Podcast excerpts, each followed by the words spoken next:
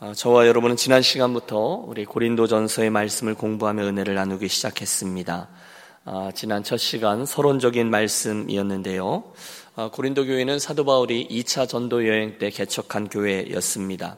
어느 정도 교회가 세워지고 안정되자 바울은 교회 안에서 자라난 일꾼에게 리더십을 이양하고 떠나갔습니다. 전도 여행 중이었으니까요.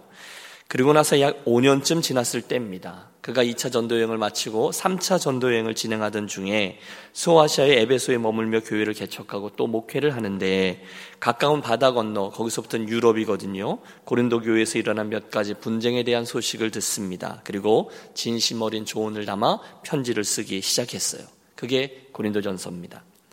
지금 사도 바울은 속이 많이 상해 있습니다. 그도 그럴 것이 잘 세워지던 그 교회가 내부적인 문제로 인하여 주춤하고 있는 것이기 때문입니다.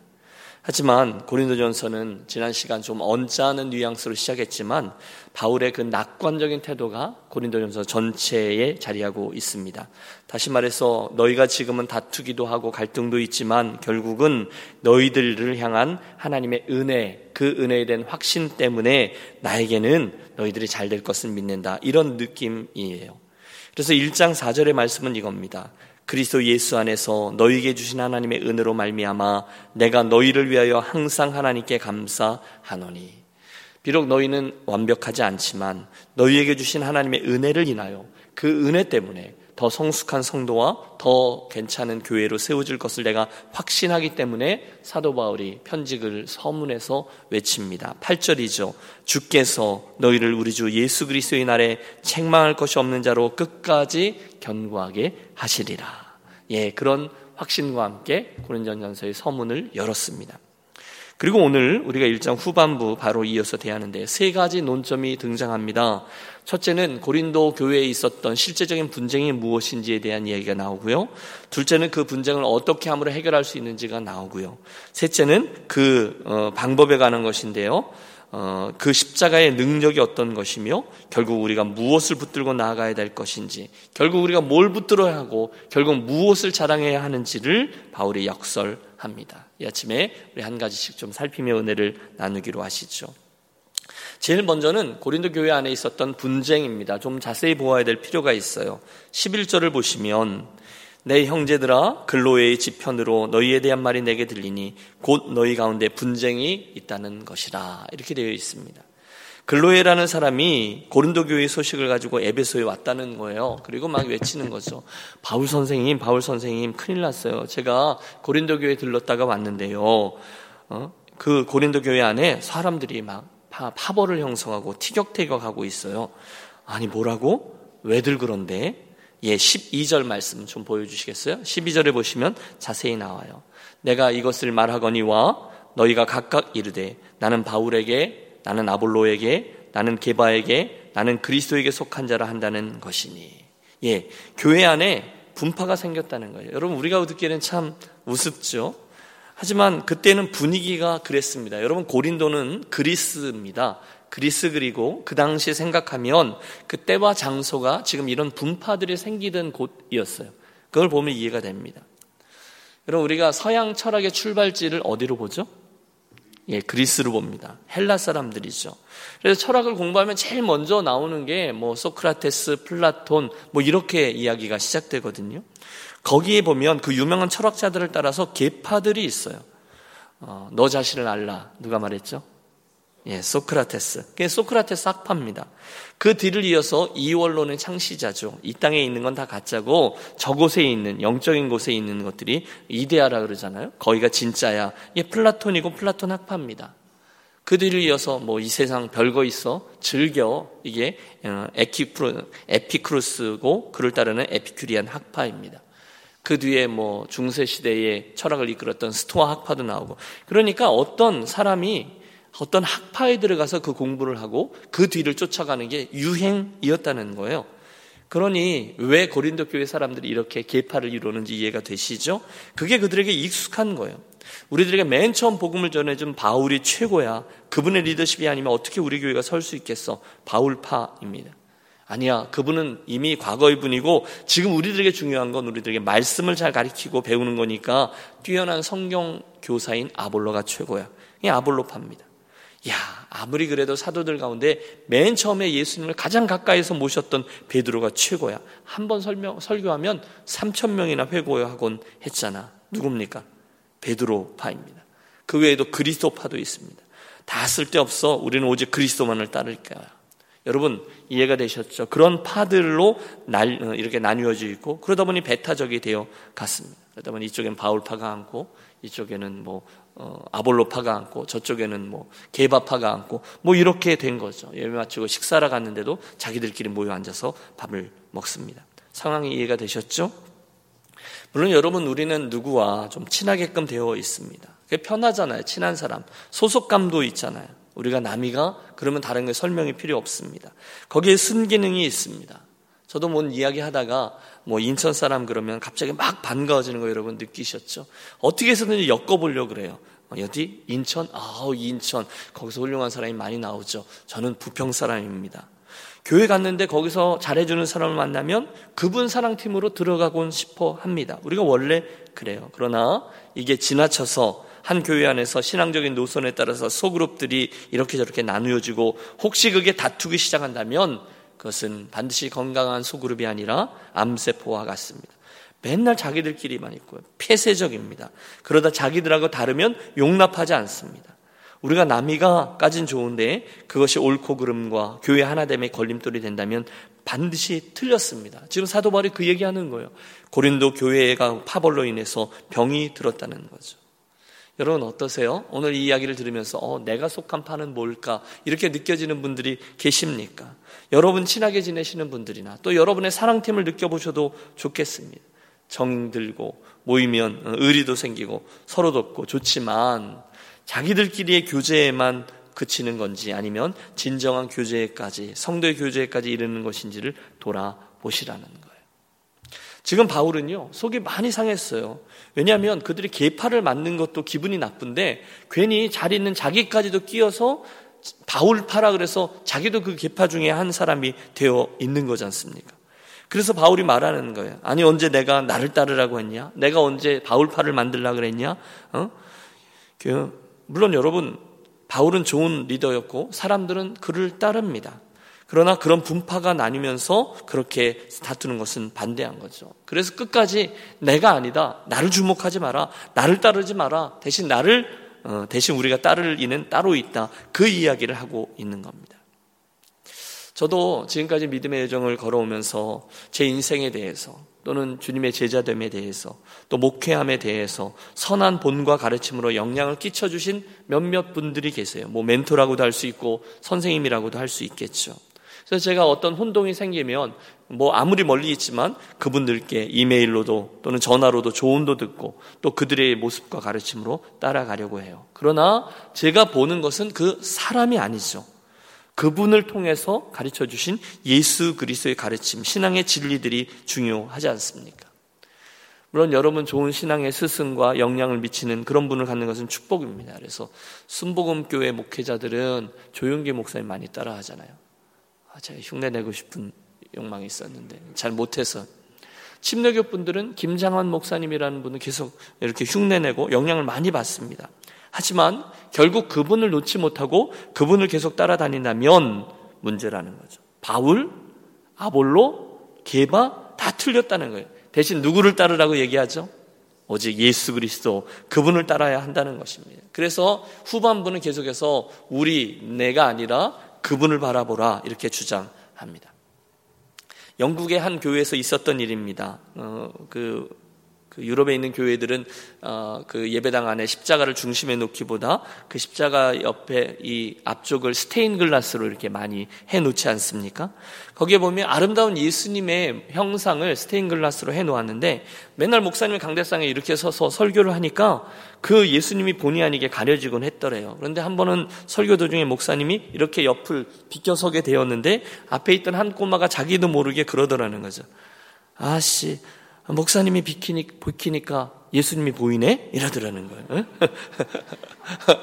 근데 그 얘기를 듣고 이 목사님이 큰 깨달음을 얻었다는 거죠. 아, 맞다. 내가 비켜야 되는 거지. 내가 보이지 않아야 되는 거지. 예수님이 보여야 되는 거지. 여러분 어떠세요? 지금까지 여러분에게 선한 영향력을 미쳤던 선생님이나 또는 목사님이 계셨다면 그것은 참 귀하고 축복된 일입니다만 여러분 우리들의 최종 목표 지점을 향하려면 이제 그분들을 넘어서시기를 권합니다. 그리고 결국 그분들이 본이 그분들의 본인은 그거죠. 그 과정을 통해서 예수님을 보여주기 원했던 것 아닙니까? 그러면 우리가 그 의도를 따라서 그분이 아니라 그 선배님이 아니라 그 선생님이나 목사님이 아니라 결국 예수 그리스도 그분만을 집중하는 저와 여러분이 되시기를 권합니다. 반대로 저와 여러분이 선배가 되었다고 생각해 보세요. 누군가를 맨 처음 교회에 데리고 왔다거나 또 그분들을 케어해 보신 분들 계실 겁니다.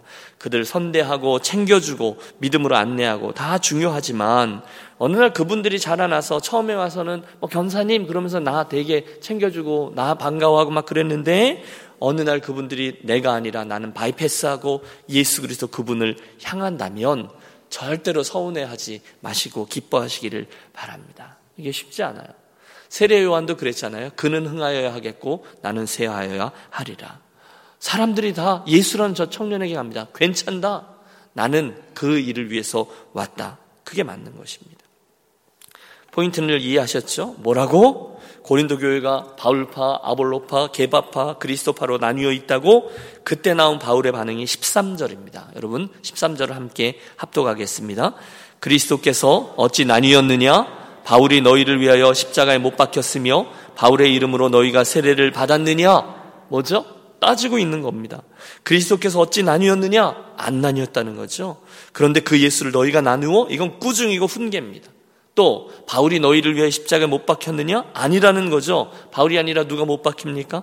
예수님이죠. 그분이다. 왜 뜬금없이 나를 끌어들이느냐? 세 번째, 바울의 이름으로 너희가 세례를 받았느냐? 똑같습니다. 여러분, 저들이 누구 이름으로 세례를 받죠? 예수님을 이름으로 세례를 받습니다.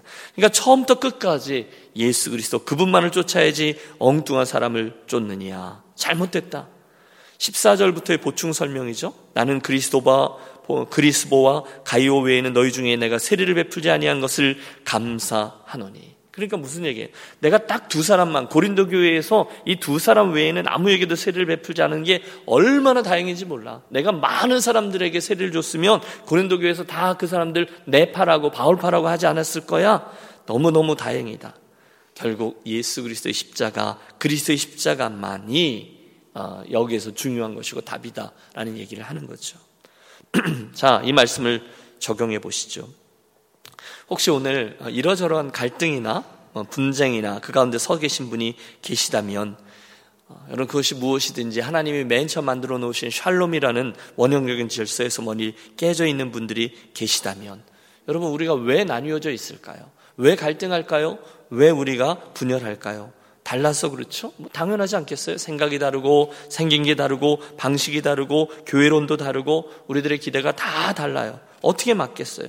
그런데 사도 바울의 이야기는 이겁니다. 그 다름들에도 불구하고 우리가 하나이 될 수 있는 가장 중요한 조건이 하나 있는데 그것은 바로 우리들이 그 각자의 다름이 아니라 가장 지고지순한 예수 그리스도 그 가치를 붙잡고 우리들의 모든 것을 그분에게로 맞추면 바로 그것이 하나가 될 수 있는 방법이다. 그 얘기를 역설하고 있어요.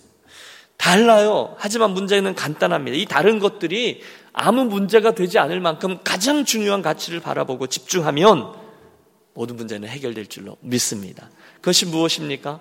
예수 그리스도의 십자가. 오직 그것뿐이라는 거예요. 바로 거기에 저 유명한 고린도전서 1장 18절의 고백이 등장하는 거죠. 다시 한번 18절을 좀 봐주십시오. 같이 한번 읽죠. 십자가의 도가 멸망하는 자들에게는 미련한 것이요. 구원을 받는 우리에게는 하나님의 능력이라. 아멘, 아멘. 여러분, 예수님 당시나 그 이후의 역사 속에서 가장 흔하게 지속적으로 비판받는 이유가 기독교가요. 이거죠. 오직 예수님, 그 십자가의 도 뿐이다라고 외치는 겁니다. 그래서 어떤 사람들은 그 우리를 미련하다라고 말합니다. 그 독선이 싫다는 겁니다. 어떻게 그렇게 생각하냐는 겁니다. 억지 부리지 말라는 겁니다. 그런데 여기에 십자가의 역설과 십자가의 신비가 담겨 있죠. 우리들 믿음은 바로 여기 있습니다. 상식에 맞기 때문에 진리가 아니라 믿음으로 고백할 때 우리에게 믿어지고 고백되는 진리인 거죠. 아무리 똑똑해 보이는 사람, 아무리 힘이 들어 힘이 있는 사람이라 할지라도 믿음의 신비 앞에는 장사가 없어요. 순식간에 무장 해제되고 회개하고 눈물을 흘리며 돌아오게 됩니다. 안찬호 선교사님이란 분이 계세요. 이분이 들어쓰심이라는 책을 쓰셨는데 어, 굉장히 인상적이죠. 저는 바로 그 스토리 속에 들어갔는데 왜냐하면 이분이 가난한 광부의 아들로 태어났습니다. 아버지가 탄광에서 일하다가 폐병으로 세상을 떠납니다. 저 태백에서 목회할 때 이런 집 되게 많았습니다. 이 그, 여기에 탄이 쌓여서 폐병으로 세상을 떠나는 거죠. 그래서 본인이 고등학교 다닐 때부터 그 사람도 탄광 때문에 아버지를 따라서 탄광에서 일을 합니다. 그러다가 어, 일을 하다가 아버지도 늘 중노동을 하다가 밤에 집에 오면 술고래가 돼서 주무시는 거예요. 거기가 다 막장이잖아요. 그런데 그렇게 닮기 싫어했던 아버지의 모습을 자기도 닮아 있더라는 거예요. 밤마다 술로 지세요. 그리고 아침이면 막장에 나가는 거죠. 그런데 어느 날 탄광에서 일하다가 갱도가 무너집니다. 여러분 끔찍한 거죠. 갱도가 무너져요. 완전히 암흑천지가 되고 흙먼지, 탄 먼지로 완전히 나갈 길이 막혀버리는 거예요. 이제 죽는 거예요. 그런데 그 옆에 있는 광부 아저씨가 자기 손을 붙잡고 묻더래요. 예, 너 예수 믿니? 깜깜한데. 아니, 아저씨, 내가 죽게 됐는데 예수가 무슨 상관이 있어? 안 믿어요. 그때 아저씨가 이렇게 말했대요. 내 경험상 우리는 여기서 살아나가지 못할지도 몰라. 천국과 지옥이 있다면 넌 죽어서 어디 갈 거라고 생각해. 지금도 늦지 않았어. 십자가에 달리신 예수를 믿으면 천국에 갈 수 있단다. 어떻게 하겠니? 여러분, 그 생사의 기로잖아요. 가만히 생각해 보니까 어린 나이에 믿져의 본전이더래요. 그래서 여기서 죽어가지고 내가 지옥 가면 얼마나 억울하겠냐. 그래서 예수를 믿겠다고 무릎을 꿇고 아저씨하고 기도를 하는데 성령의 감동이 와가지고 얼마나 눈물이 나오는지 통곡하며 기도하다가 그만 이제 산소가 부족했던 거죠. 기절을 한 거죠. 깨보니 병실인데 자기가 가까스로 구조되어 병실에 있고 자기에게 그 예수님을 전한 그 아저씨는 그만 그곳에서 어, 구, 구조를 받지 못해서 죽게 되었다는 거죠. 그분이 나에게 마지막으로 예수님을 전하고 세상을 떠나셨구나. 주님은 너무너무 감사해서 긴 스토리 짧게 해주려 자기를 주님께 드려 신학교에 가서 예, 선교사가 되었습니다. 아프리카 케냐 갔어요. 케냐. 22년째 사역을 했는데 마사이족의 거주지에 가서 마사이족 아시죠? 교회 24개 세우고 44개 유치원과 초등학교, 3개의 중학교, 1개의 신학대학을 세웁니다. 그래서 마사이족에서 그를 추장으로 추대합니다. 명예추장 같은 거죠. 그런데 그는 이런 성공적인 사역에도 불구하고 이렇게 고백합니다. 주님은 정말 촌스러운 저를, 무능하고 우둔한 저를 구원해 주시고 사명을 주셨습니다. 아무리 생각해도 자기의 이야기와 그 이야기가 맞지 않는다는 거예요. 그렇다면 결국 예수 그리스도의 십자가 그분이 하신 건데 그분 외에는 아무것도 자랑할 것이 없습니다. 이렇게 이제 간증이 맞춰지죠. 여러분, 이 아침에 그분의 십자가와 그분의 그 십자가를 향한 놀라움과 그 신앙이 저와 여러분의 신앙과 고백이 되어지시기를 바랍니다. 예수님을 안 믿는 이들이 볼 때 우리가 매일매일 이야기하는 십자가 이야기는 정말 미련한 것이죠. 하지만 우리들에게는 구원을 얻는 하나님의 능력이라 그 안선 교사님의 이야기가 우리의 이야기인 것이죠. 우리들이 할 일은 이제 설득이 아닙니다. 그 예수님에 대한 이야기 하는 거죠. 우리가 요즘 그 사람을 찾습니다. 시작했잖아요. 이제 더 안내를 하겠지만 그 좋은 예수님 이야기를 해주는 겁니다. 이야기가 좀 길어졌는데요. 1장의 후반부에 나오는 말씀들은 전부 다 그의 내용입니다. 세상에서 지혜롭다 하는 자 자랑하지 말라. 오히려 세상에서 미련하던 이들이 복음을 잡는다. 하나님은 그들을 통해서 일하신다. 유대인들에겐 꺼리낀다. 이방인들에겐 미련한다. 그러나 오직 부르심을 입은 이들에게는 그리스도는 하나님의 능력이요 하나님의 지혜다. 그러므로 세상의 방식대로 문벌 좋은 자, 공부 많이 한 자, 능력 있는 자가 아니라 세상에서 연약하고 천하고 없는 이를 택해서 일하시는 하나님의 방식을 주목해라. 그게 십자가의 방법이다. 여러분 계속 그 얘기입니다. 왜요? 29절입니다. 이는 아무 육체로도 하나님 앞에 자랑하지 못하게 하려 하심이라 31절 기록된 바 자랑하는 자는 주 안에서 자랑하라 함과 같게 하려 함이라. 분열의 이야기에서 시작해서 처음부터 끝까지 이제 십자가 이야기로 맞춰지고 있습니다. 그렇다면 여러분 오늘 이제 우리들의 이야기는 그 말씀을 오늘 우리들에게 어떻게 적용할 것인가 이죠. 여러분의 삶에 혹시 막혀 있는 부분이 있으십니까? 답답한 부분이 있으십니까? 해결되지 않은 부분이요. 누구하고 다투셨습니까? 그분이랑은 더 이상 가까워지지 못할 거야 라고 생각하십니까? 이런 저런 자랑을 내려놓지 못하시겠습니까? 어떻게 해서든지 나를 드러내고 싶으세요? 이유가 많죠. 하지만 제가 분명히 아는 것은 이런 모든 이유들은요, 예수님의 십자가 앞에 서는 순간에 정말로 아무것도 아닌 있어도 그만 없어도 그만인 것들이 되는 내가 이겨도 그만 저도 그만인 그 정도의 일에 불과하다는 거예요. 언제? 십자가를 바라보면 그렇다는 거예요. 여러분 오늘 보면 내가 살자 죽자 하면서 막 지긋지긋하게 다투는 이유들이 정말 대단한 것 같지만 그 모든 문제들이 저 멀리서 우리를 바라보면서 내가 너희들 다 사랑한다. 내가 너희를 용서한다. 말씀하시는 예수님의 십자가를 보면 아무것도 아닌 게 되는 거죠. 정말로 별것 아닌 거예요. 아, 목사님이 그걸 아세요? 뭐 이러시는 분이 모르, 계실지 모르겠어요. 여러분 정말로 덜 중요한 이유들이 많아요. 십자가 앞에 서면 우리들의 입이 다물어질 수밖에 없는 이유들이 많아요. 그런데 그 덜 중요한 이유들 때문에 편을 가르고 나는 누구파, 나는 누구파 한다면 정말로 미련한 일이라는 거죠. 그런 것들은 정말로 그리스도의 몸인 교회의 일치를 방해하는 정말 무익하고 무가치한 일이라는 거죠. 지난주에 선교 축제에서 교회의 정체성 이야기를 하고 교회의 정체성을 드러내는 여러 특징 중에 하나가 하나됨이잖아요. 하나님께서 하나이 된 것처럼 너희들의 하나됨, 일치됨을 지켜내 그걸 드러내 주는 것 자체가 하나님께 영광을 돌리는 것이요. 그것 자체가 복음을 증거하는 일이다 라는 메시지를 우리가 들었습니다. 하나됨이 중요하다는 것이죠. 아, 그렇군요. 그래서 어떻게 하라고요? 사도 바울의 말은 맨 처음에 나온 말씀대로 그 그리스도의 십자가에 집중하라는 것입니다. 자기의 주장 붙잡고 자존심 붙잡고 내가 잘했다, 당신이 잘했다가 아니라 그분의 십자가를 붙잡고 본질적인 씨름을 하면 교회 분열이 어떻게 된다고요? 예, 치유가 된다는 것입니다. 흔적도 없이 사라지게 된다는 거예요. 물론 그 다툼이나 갈등이 중요하지 않다는 것은 아니에요. 그러나 그것들에 비해 훨씬 더 지고지순한 가치 예수 그리스도의 십자가 그리고 그 십자가로 인해 세워진 교회 공동체의 가치가 그만큼 크고 중요하다는 거죠. 우리가 이사과체 찬송가를 불렀습니다. 저는 십자가 얘기만 하면 그 찬송을 골라요.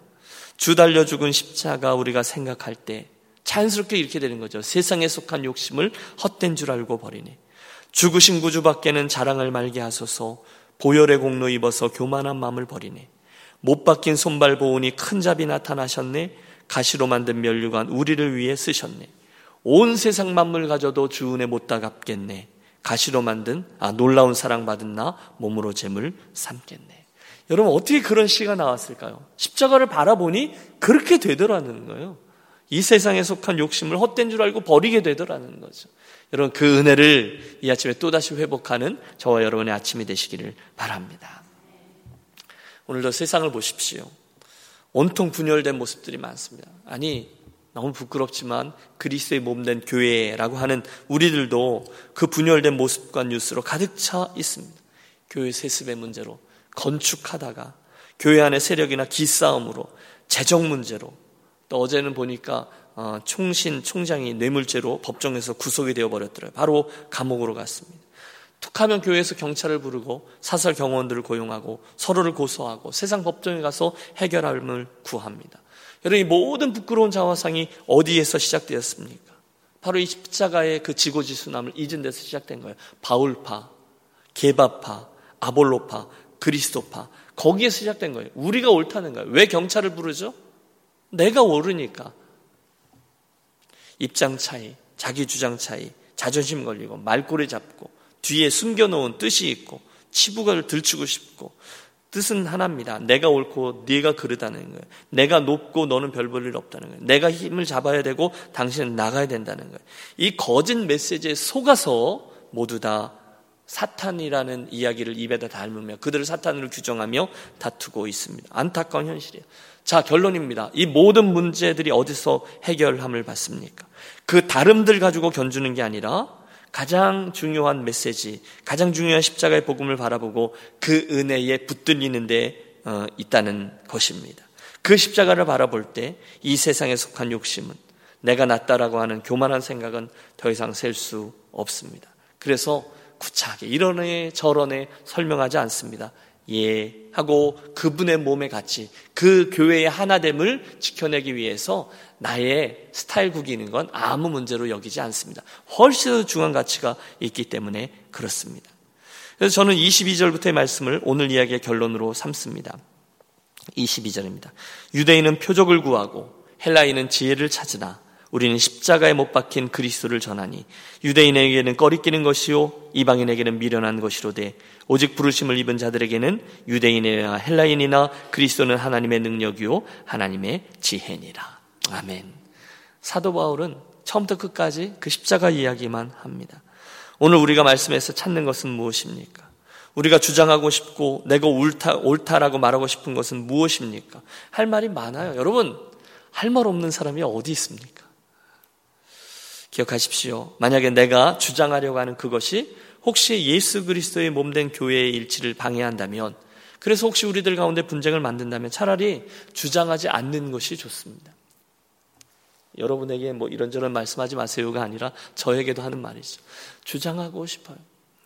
음, 지난 주간에 만난 선배 어, 목사님이 계셔요. 그래서 어, 토렌스에 집회하러 오셨는데 이제 30년 만에 만난 거죠. 그래서 너무 얼마나 즐거워요. 이분이 서울 강남 그 한복판에서 어, 교회를 개척해서 평생을 섬겨 오셨는데 어, 아주 아름다운 교회를 이루시고 주목받는 그런 이 어, 교회를 세우셨어요. 그런데 이제 목회 이야기를 하는 거죠. 어, 목회 얘기를 하다 보니 이분이 제가 고개를 갸우뚱할 만큼 어, 이런 태도를 갖고 있어요. 어, 원하지 않으면 안 한다는 거죠. 그 그래서 저는 아 그래서 무슨 목회가 되냐고 말하고 싶지만 선배니까 제가 따지지는 못하고 그러나 가만 생각해 보면 덜 중요한 것 때문에 정작 중요한 것을 놓치지 않는다는 것이죠. 그 다툼과 생각의 다름이 있으면 기다리면 되는 거죠. 안 한다는 겁니다. 그래서 그게 되나? 그랬는데 그 아름다운 교회를 세운 것이죠. 예수 그리스도의 한 몸 된 일치를 위해서 자기 주장을 내려놓는 거예요. 나의 자존심, 나의 주장, 그게 교회의 샬롬을 방해하고 있다면 여러분 우리들의 시선을 돌리는 저와 여러분이 되시기를 바랍니다. 어디로 돌려요? 예, 예수 그리스도의 십자가입니다.